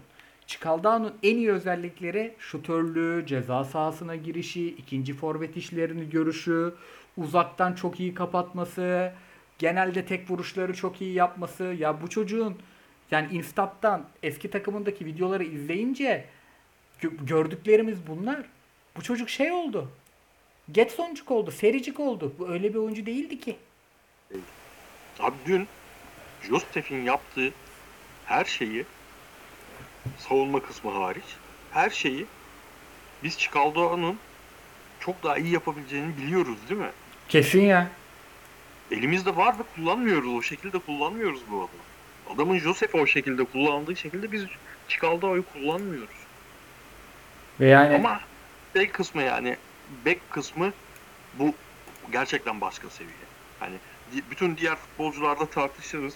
Hocanın bu futbolculara bazılarına katkılarını, Kerem'e katkılarını, geçen seneki Taylan'a katkılarını, bu sene Çikaldao'yu, Berkan'ı en optimum şekilde kullanamamasını falan konuşuruz.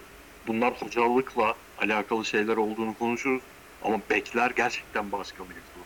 Yani ben Yedlin kadar akılsız, Yedlin kadar gerçekten futbola dair hiçbir fikri olmayan, sadece yetenekten bahsetmiyorum. Oyun zevki yani. Ya top ayağına geldiği an ne yapacağına dair adamın maçın hiçbir anında hiçbir fikri yok ya. İnanılmaz bir şey yani. 2-3 tane savunmada iyi olduğu maç oynadı. O yüzden ses etmedik falan haftalardır hiç konuşmuyoruz adamı ama akıl almaz bir şey ya. Bütün oyunu durduruyor adamın bu adam. E, Van Aanholt'u zaten hani her hafta diyorum yani bu adama kim bu kontratı verdiyse Galatasaray'a ciddi şekilde ayıp etmiş. Çok ciddi şekilde ayıp etmiş. Ki yani gelip oynadıktan sonra da söylemiyorum. Daha ismi geçmeye başladığı an söylemeye başlamıştım. Niye abi dünyada sol ayaklı insan mı kalmadı diye. Ve bu oyunu belli seviyeye çıkartabilmek için de en azından bunlardan bir tanesinin yerine eli ayağı düzgün bir oyuncu bulmak şart. Hani o yüzden 6 numarayla çözülmeyeceği kesin. Tek bir oyuncuyla çözülmeyeceği kesin. Ama bu beklerden biri değiştiği zaman da e, farklı şeylerde konuşuruz. O da ayrı yani. Net katılıyorum ve geçiyorum diğer soruya. Mehmet Yozgatsız sormuş. Abiler öncelikle hepinize selamları yayınlar demiş sağ olsun. Galatasaray'ın kapanan takımlara karşı oyunu çözememesi, çözememesi sorunu nasıl çözümlenebilir demiş. Bir de yapılan değişikliklerle Oğulcan'ın sağ bek performansını ve Halil Muhammed ikilisinin performansını nasıl değerlendiriyorsunuz demiş. Ben Halil'in iyi bir yani Halil'le ilgili çok çok pozitif fikirlerim yoktu. Fener 7.5'u alınca, alıyor haberleri çıktığında çok veriyor demiştim. Ama Başakşehir maçında Halil'den iyi bir forvet arkası olabileceği ihtimalini gördüm ben. Yani bu çocuğu 9 oynatınca 9 numarasız oynuyoruz. Halil Muhammed de bence iyi bir ikili olabilir. Çünkü Muhammed sırtı dönük de iş görebiliyor. Oğulcan'ın sabit performansı da Yedlin'den iyiydi. Evet evet evet. Evet ki hem Oğulcan'ın hem e, şeyin ne onun adı? Ö- Ömer'in, Ömer Bayram'ın bu kadar geç denenmiş olması artık bu pozisyonlarda da o da ayrı düşündürücü. Zaten hani Galatasaray'ın da biraz karar vermesi gereken şey o tamam savunmada çok dengeli takım oldu da işte bundan taviz vermesi gerekiyor. O geçen sene verdiği açık, iki sene önce verdiği açıkları vermeye devam etsin. O açıkları vermeden çünkü hücumda bu kapanan takımlara karşı verimli olmanın ihtimali düşük ve eskiden mesela Marka'yı çok daha fazla oyuna sokardık yani. Sadece o topu geriden çıkarma anlamında değil, yerleşildiği zaman da Markao'nun takımda bir rolü vardı. Özellikle Luyendama ile ilk geldikleri devre Markao'nun çok net bir rolü vardı takımda. Takımın hücumuna orada sayısal üstünlüğü Markao sayesinde kazanıyordu Galatasaray ve böyle e, kapanan takımları bir şekilde açmayı başarıyordu. Bence yeniden buna dönülmesi gerekiyor. Bu sanki hoca biraz savunmayı takıntı yapmış gibi geliyor bana. Savunmada o kadar e, geçişe rakibin geçiş hücumlarına önlem almaya yönelik hamleler var ki şeyi önde kursam bile savunmayı önde kursam bile e, oyuncular çok sabit kalıyor. Bu sabitliği ancak bence e, Markao'yu öne atmakla pas akışına girmesini sağlamakla çözebilir bu takım. Başka bir şey şu an mevcut oyuncularla gelmiyor. Halil hakkında söylediklerine de katılıyorum. Yani hani bir yandan oynamasını istiyorum. Ben Galatasaray'ın 10 numarası net şekilde Çikaldao olsun. Çünkü 7 milyon verildi abi bu adam. Niye seneye gidip Brentford'un West Bromwich Albion'a kiralayacağı adama Galatasaray zaten ligde herhangi bir amacı yokken süre veriyor. Vermesini istiyorum bir yandan. Ama özellikle Muhammed'le iletişimlerini falan bayağı beğendim. Hani Galatasaray'ın en azından Türkiye Kupası'nda Halil'i o şekilde kullanması lazım. Çünkü belli ki Galatasaray ilk dörde girmeyi de çok hayal etmiyor şu an. Galatasaray'ın Avrupa'da olması lazım. Bunun da şu an tek yolu Türkiye Kupası gibi görünüyor. Katılıyorum. Devam ediyorum.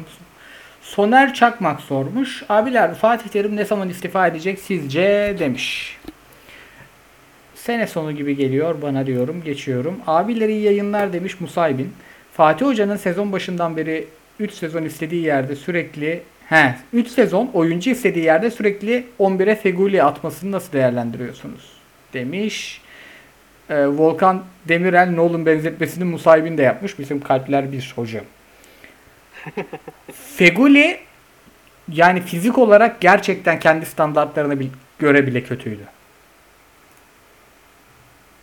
Abi ben Feguli konusunda sezon başında hoca gibi düşünüyordum. Yani hocanın şu anki hali gibi düşünüyordum. O zaman oynatmıyordu. Yani Galatasaray şampiyonluk yarışının içinde olacağını düşündüğümüz zamanlarda ben hiçbir zaman şampiyonluk adayı olacağını düşünmedim. Yani benim çok net Trabzon 1, Fenerbahçe 2 idi sezon başı tahminim ama eğer o iddianın içinde olmak istiyorsa iyi Feguli'ye her türlü ihtiyacı olduğunu düşünüyordum. Ama şu an ben de anlam veremiyorum ligden kopulduktan sonra. Yani artık gerçekten herhangi bir iddiası yok Galatasaray'ın. Feguli'nin ne bileyim Mart'ta oynanacak Avrupa maçı için hazır tutulmak istenmesi ben, hani şeyi de bilmiyoruz tabii soyunma odasının atmosferini de bilmiyoruz. Çünkü özellikle hani içeriden tanıdıklarımız öncesinde iki sene öncesinde çok eleştirilirken Feguli ve şey Belhanda aslında Florya'da çok sevilen isimler olduklarını söylüyorlardı ya dışarıya yansıyanın aksine. Hani belki Feguli'nin de o, o anlamda bir etkisi vardır ve bu anlamda o yüzden oynaması gerekiyordur bilemiyoruz. Ama hem Feguli hem Halil bana göre hiç oynamasınlar abi. Yani hiç ben ben şeyi beğenmedim Barış Alper'i. Ama Barış Alper'in şu sezonda süre alması Feguli'nin almasından daha mantıklı. Net katılıyorum. Ya da Emre Kılınç abi. Yani tamam çok kötü. Oynadığı her maç bu sezon çok kötü. Ama yani Feguli iç oynayacak oynayacağı yerde Emre Kılınç oynasın. Ve Feguli'nin açık oynayacağı yerlerde Morutsan kesilmesin açık rolünden. Aynen ya. Yani Galatasaray bugün bir kazanımı olmayacağı e, maçlarda, bugüne bir katkı yapmayacağı, yapılmayacağı maçlarda e, geleceğinde hiç katkı alamayacağı oyuncuları oynatıyor. Enteresan. Kerem'in sorusu Trabzonspor 2-0'ı çok güzel korudu diyor Hatay'a karşı. Bunu üç büyükler tabir ettiğimiz arkadaşlar niye yapamıyor diye sormuş. Efendim. Büyükler tabir ettiğimiz arkadaşların çok üç büyüklüğü de kalmadı da üç büyükler en son ne zaman 2-0 öne geçti abi. Aynen abi. Sebebi 2-0 öne geçememeleri diyebiliriz hakikaten. Geçsinler o zaman bakarız. Ee, Au- August Binya'nın sorusunu da cevaplamış olduk. Abi şeyi de söyleyeyim mi ya aklıma gelmişken. Buyur abi. Hatay'ın ikinci yarıda penaltılar falan var ya. Hı hı. 2 ya da 3 hafta önceki bir maçında da o maçta hani 2-0 falan da değildi skor. Çok ciddi de hatalar oldu. Yani şeyin aleyhine. Trabzon'un aleyhine. Ama bu ligde her böyle puan farkını açan takıma şampiyon olacağı artık anlaşılan takıma da bu tip hatalar yüzünden gö- şampiyonluğuna gölge düş- düşürme işini bence artık bırakalım ya. Yani Trabzon 3 tane maçında çok ciddi hata olduğu diye şampiyon falan olmayacak abi. Trabzon bütün takımlardan daha iyi takım olduğu için şampiyon olacak ya. Katılıyorum. Ben hani Başakşehir'den varlığını reddediyorum Başakşehir'in yani. Üç büyüklerin şehrinde Başakşehir diye bir takımın olması benim hayatın her yerinden bakışıma ters. Hayatın her alanından bak nereden bakarsam bakayım ters. Ama Başakşehir'in şampiyonluğunda bile hiç Başakşehir'in kullanmasına dair şampiyonluklarına gölge düşürecek bir şey düşünmedim. Yani Trabzon için de yapmaya gerek yok ya.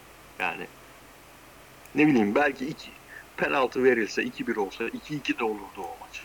Ama Trabzon yine gider şampiyon olur da. Aynen. Katılıyorum abi. Veya geçen sene Beşiktaş gerçekten çok saçma sapan maçlarda şey Sergen Yalçın sinir bozucu şeyler söylüyordu. İnsanın sinirini bozuyordu yani. Çoğu e, hata lehlerin olmasıyla bravo. Ama bu yüzden şampiyon olmadı abi Beşiktaş. Ya da Galatasaray iki sezon önce Rize'deki maç yüzünden şampiyon olmadı. Artık harbi bunları aşmayacaksak niye aşacağız ya? Abi zaten artık bunları aşmamızın aşmamamızın çok bir şeyi kalmadı. Hükmü kalmadı. Avrupa'da herkes içimizden geçiyor. 1 euro 20 lira. Yani bunları konuşmanın artık hakikaten faydası yok yani. Ama abi ya kendi arkadaşlarım üzüyor beni abi. Şey hesabı yapıyor adam. Hani böyle ağır Fatih Terimci falan da değil ha bahsettiğim insanlar. Abi işte Fener maçında hata oldu. O maçtan 3 puan alsaydık. Şu maçtan şu puan alsaydık. Abi bir sayıyor, bir sayıyor, bir sayıyor. Trabzon'la Galatasaray arasında puan farkı yok. Ya abi olabilir mi futbol böyle bir şey? Yani 18 puan fark var. Adam hakem hatalarıyla saya saya sıfırı indire, indirebiliyor farkı falan. Sonra da diyor ki işte bu yüzden Galatasaray'ı eleştirmeyelim. E iki, iki buçuk senedir oynanan iğrenç futbol ne olacak? İki Yani- buçuk senedir iğrenç futbol izliyorum ben Galatasaray maçı diye. O ne olacak? Net katılıyorum ya. Hiç ilgisi alakası yok yani. Korelasyonu kurulacak şeyler değil. Maç içindeki hakem Abi- hatalarıyla 20 puan fark yemenin arasında bir korelasyon yok. Abi bak diyelim ki sen bugün federasyon başkanı oldun. Ben de şey oldum bu Fatih Terim'e takık bir adam var ya. Servet yardımcı mı ne? Ben de oyum. İkimiziz ya. Dedik ki öyle de bize süper bir yetki verildi. Harbiden Galatasaray'a bu kadar aleyhinde hata yapılmış. 18 puanı ekliyoruz Galatasaray'a. Kafa kafaya Trabzonspor'la. Lig bitti ve Galatasaray da şampiyon. Ama yine bu futbol oynandı. Tamamen bu futbolu oynayarak şampiyon oldu Galatasaray. Sana bir keyif verir mi bu? Ya vermiyor abi işte yani ver. 40 tane maç böyle izlenir mi ya? Böyle 40 tane maç izlenir mi? Net katılıyorum ya. Net katılıyorum. İki tane organize atak yok 5 haftada. Ama yani hakem ittiremez zaten bu oyunu. Öyle söyleyeyim. Kubilay. Ya rezalet olmaları ayrı konu yani. Reza, rezalet. Ve çok göstere göstere yapıyorlar. O Aynen. ayrı konu ya. Aynen. Ama işte dediğim gibi bir korelasyon yok. Farioli Karagümrük'üne 10 dakika tahammül edemiyorum diyen Fritz Fassbender'e demiş Kubilay. Teknik direktör Volkan Demirel şoku. Sizce ligin standart üstü kadrosuyla Volkan Hoca neler başarabilir diye sana sormuş abi. Ligin standart üst kadrosu mu? Bence tam tersi. Jimmy Durmaz, Jimmy Durmaz Giresun'da zor oynar. Süleyman Hurman'ın inanılmaz bir pazarlama becerisi olduğunu düşünüyorum. Karagümrük'ün böyle bir algısının olması. Tabii canım ya. Hem Ben çok iyi bir kadro olduğunu düşünmüyorum bu kadronun. Yani Bertolacci hariç şu an Ahmet Musa dahil. Çünkü o da futbolu bırakmış bana göre. Yani Bertolacci hariç, belki santraforları hariç çok net alırım da ilk 5'teki herhangi bir takıma koyarım diyeceğim oyuncusu yok bu takım. İlk 5'e kesin yok. Stoper yani o peşiç meşiç de vallahi bile öyle şak diye oynatacağın santrfor değil ilk 5 takımlarında. Yok değil, değil. Mesela Göztepe'ye koysak Göztepe'nin 700 tane kullandığı 4 senede şans santrafor var ya onlardan biri olma ihtimali var adam. Arada ka- ha şey var. Karamoh var. Karamoh'u net alın. Ya ben- Karamah'ı bili- biliyorsun 3 sene önce falan çok izliyordum. Onu da yani şu an alıp ne bileyim Max Gradel yerine Karamov falan koymam. Vallahi ben Karamoğ'a çok yükseğim abi. Ben Karamoğ'u Beşiktaş'a bile koyarım şerefsizim. çok, çok acımam, acımam Karamoğ'a. Diyelim son sorumuza geçelim. Abiler selamlar iyi yayınlar demiş ben Kero. Ali Koç'un 4 sene içerisinde Aziz Yıldırım'ın karbon kopyasına dönüşmesi hakkındaki yorumlarınızı merak ediyorum demiş. Öncelikle Aziz Başkan'a ha- hakaret telakki ederim. Öyle söyleyeyim. Aziz Yıldırım şu Ali Koç'tan çok başka bir başkandı ya. Yani hani muhtemelen Aziz Yıldırım'ın son 4-5 senesini kastediyor. Ama sadece Aziz Yıldırım değil yani şeyi yaşayamadı ee, şey Ali Koç. Şimdi mesela Ünal Aysal başkan oldu. İlk sene inanılmaz bir imajı var. Böyle inanılmaz pozitif bir imajı var herkeste. Konuşunca herkes lan ne iyi adam ya falan diyor. Fikret Orman aynı şekilde. Sonra şampiyonluklar gelmeye başladı. Şampiyonluklar geldikten sonra bu adamlar bambaşka bir şeye dönüşüyor ya. Hı hı. Lan ben neymişime dönüşüyorlar yani. Öyle bir versiyonları beliriyor. Ali Koç bu versiyonların hiçbirini yaşamadan direkt villain olarak Aynen abi. kariyerini devam ettiriyor. Abi o şampiyonlukları yaşayıp bu noktaya geleydik ya. Aynen. Yani o hiçbirinin harcamadığı kadarını harcayıp hiçbirinin yani hepsinin yaşadıklarını da yaşayamadı adam. Sadece kötülük, kötü kısımları yaşayayım. Vallahi. Düşüş kısımları. Ya ben zaten başkan seçildikten sonra Rambo ile 8-10 ayrı fotoğraf vermesiyle birlikte bir acaba olmuştum ya. Her yerde Rambo Okan'la başka kıyafetlerle fotoğrafları vardı ya. Abi ama işte nereden bileceksin ki ya? İlk sene bence hala en kurduğu en iyi kadro ilk sene ha bu arada. Yani hem çünkü e, önceki senenin kadrosunun iyi futbolcuları duruyordu kadroda. Hem de eklemeler kağıt üstünde kötü eklemeler değildi. Ben o zamanlar şey diyordum ya. Herkes şey diye eleştiriyordu ya. Taraftarla fotoğraf çektiriyor işte tribüne tribüne giriyor falan.